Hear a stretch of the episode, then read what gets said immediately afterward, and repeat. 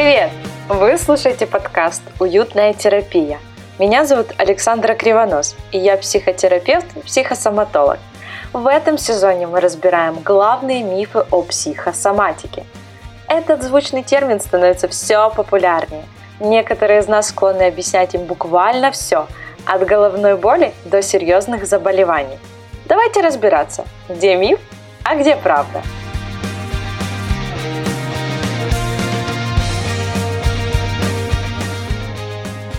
Сегодняшний выпуск спешл. Я дала ему рабочее название «Новости науки психология». Я перешерстила последние новости науки и нашла интересную и забавную. Хочу рассказать о них сегодня. Предлагаю заварить чаек кофеек и послушать новости науки за приятным напитком.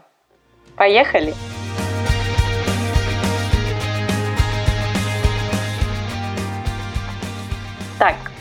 Первая новость. Ученые предполагают, что одиночество и социальная изоляция провоцируют воспалительные реакции в организме.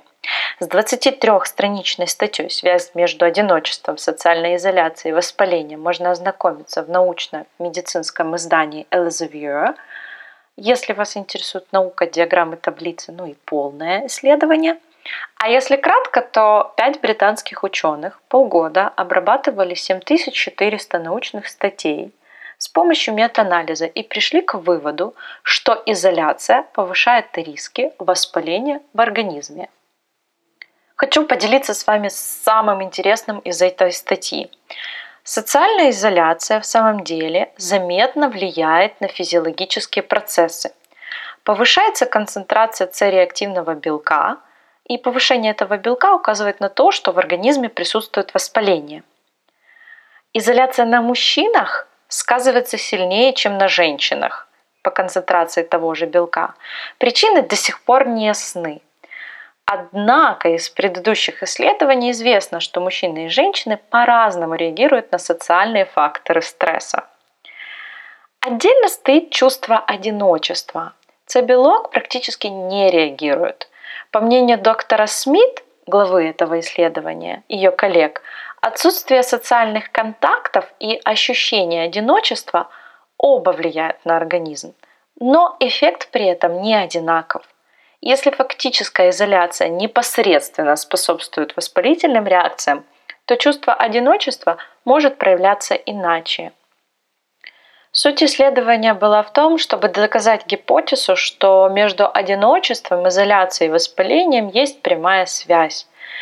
И ученые дальше будут разбираться в этой теме, чтобы подтвердить взаимосвязь и расшифровать механизм, который лежит в основе этих процессов.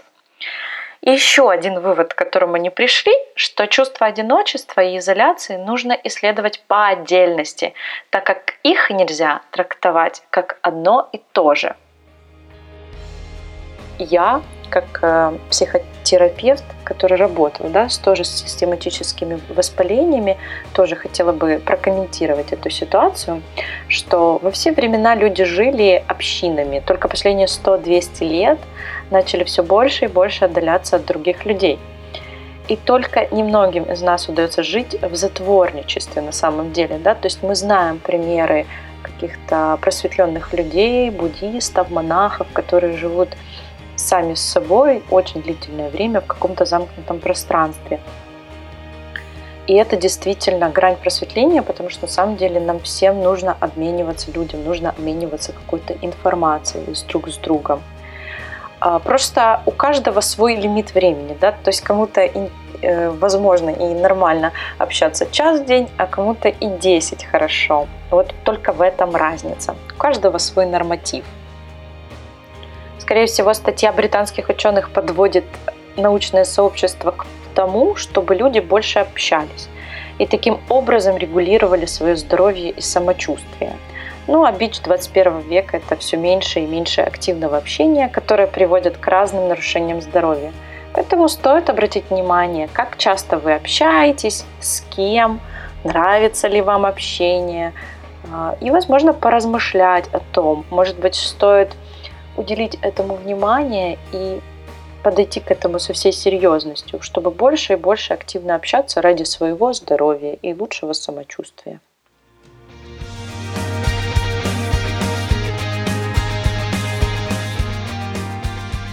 Это была такая серьезная новость, а сейчас я хочу перейти к веселой новости. Есть новые исследования по теме ругани. Ругань помогает справиться с болью. И теперь вы можете говорить об этом вполне серьезно, потому что британские ученые доказали, что это так.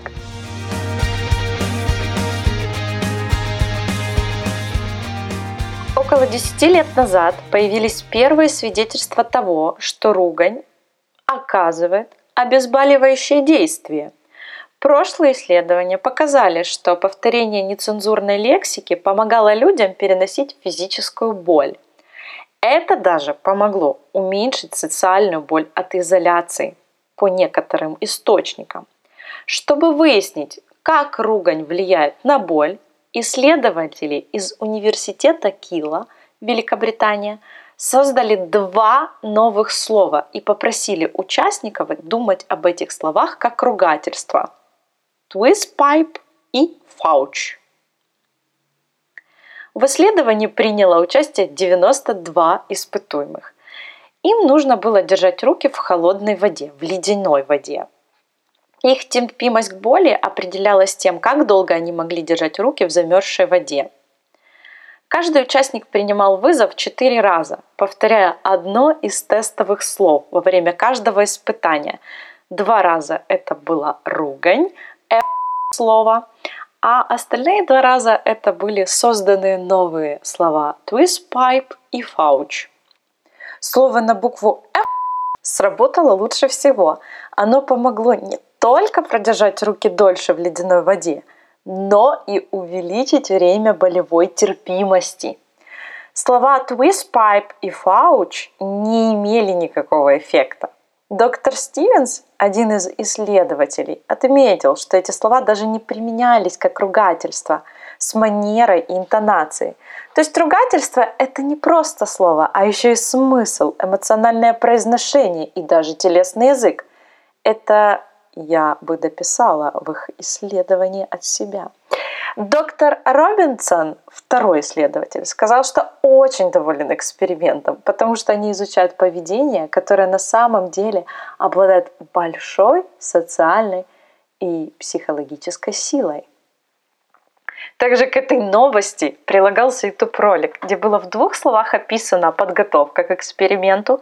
28 раз было запикано слово и мы увидели воочию людей, которые приняли участие в этом эксперименте, и как они говорили вот эти новые выдуманные слова во время того, как их рука лежала в холодной воде. Fouch. Fouch. Fouch. Twist pipe. Twist pipe. Twist pipe. Ну, не выглядит, что эти слова могут реально помочь. Но вот крепкое словцо могло бы. И в конце этого видео нам показывают баннер с таблетками нурофена. Реклама. Неужели они проспонсировали этот проект? Блин. Я уже представила рекламный ролик. Идет мужчина в красивом костюме, довольный, счастливый, улыбается, солнечный день. И тут появляется ребенок и кидает этому мужчине на ногу кирпич. Мужчина хотел бы что-то сказать, но он сразу сориентировался, взял таблеточку нурофена, глотнул, выдохнул, а закадровый голос произносит «Хочешь быть интеллигентом? Принимай нурофен от боли».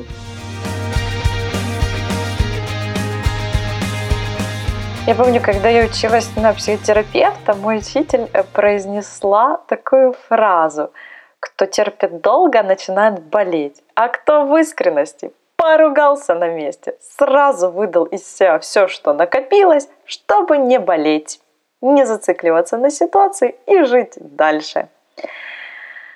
В этом есть корень правды. С помощью ругани человек может снять первичную злость, гнев, раздражение. И иногда этого достаточно, чтобы не зацикливаться на ситуации, которая произошла, и идти дальше. Поэтому социальная жизнь нас тут немного тормозит в нашем порыве высказать, что накопилось.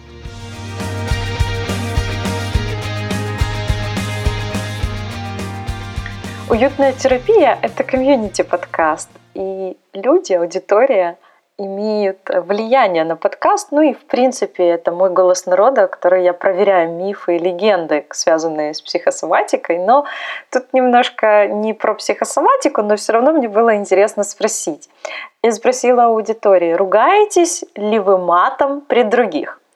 И у меня на руках такие результаты что 36% ругается матом при других, однозначное «да», 18% не ругается матом в принципе, ни при других, ни вообще, и 46% выбирают искренность и здоровье, и иногда могут позволить себе крепкое словцо.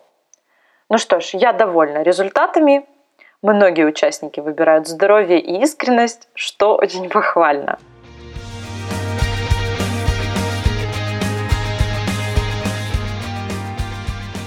Окей, у меня уже новости закончились на этот выпуск, но я еще хочу поговорить об одной интересной для меня теме. В последние два месяца было очень много публикаций, что делать на карантине, как не сойти с ума, как пережить карантин, как сохранить душевное здоровье, ну и так далее. Этих публикаций было настолько много, они были просто везде.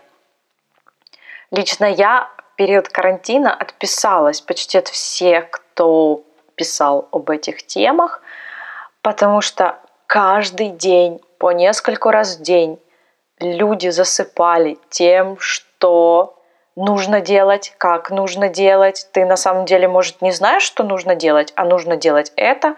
И это было настолько много этого, что я просто вот решила э, скипнуть это и не читать, ну, не знать об этом.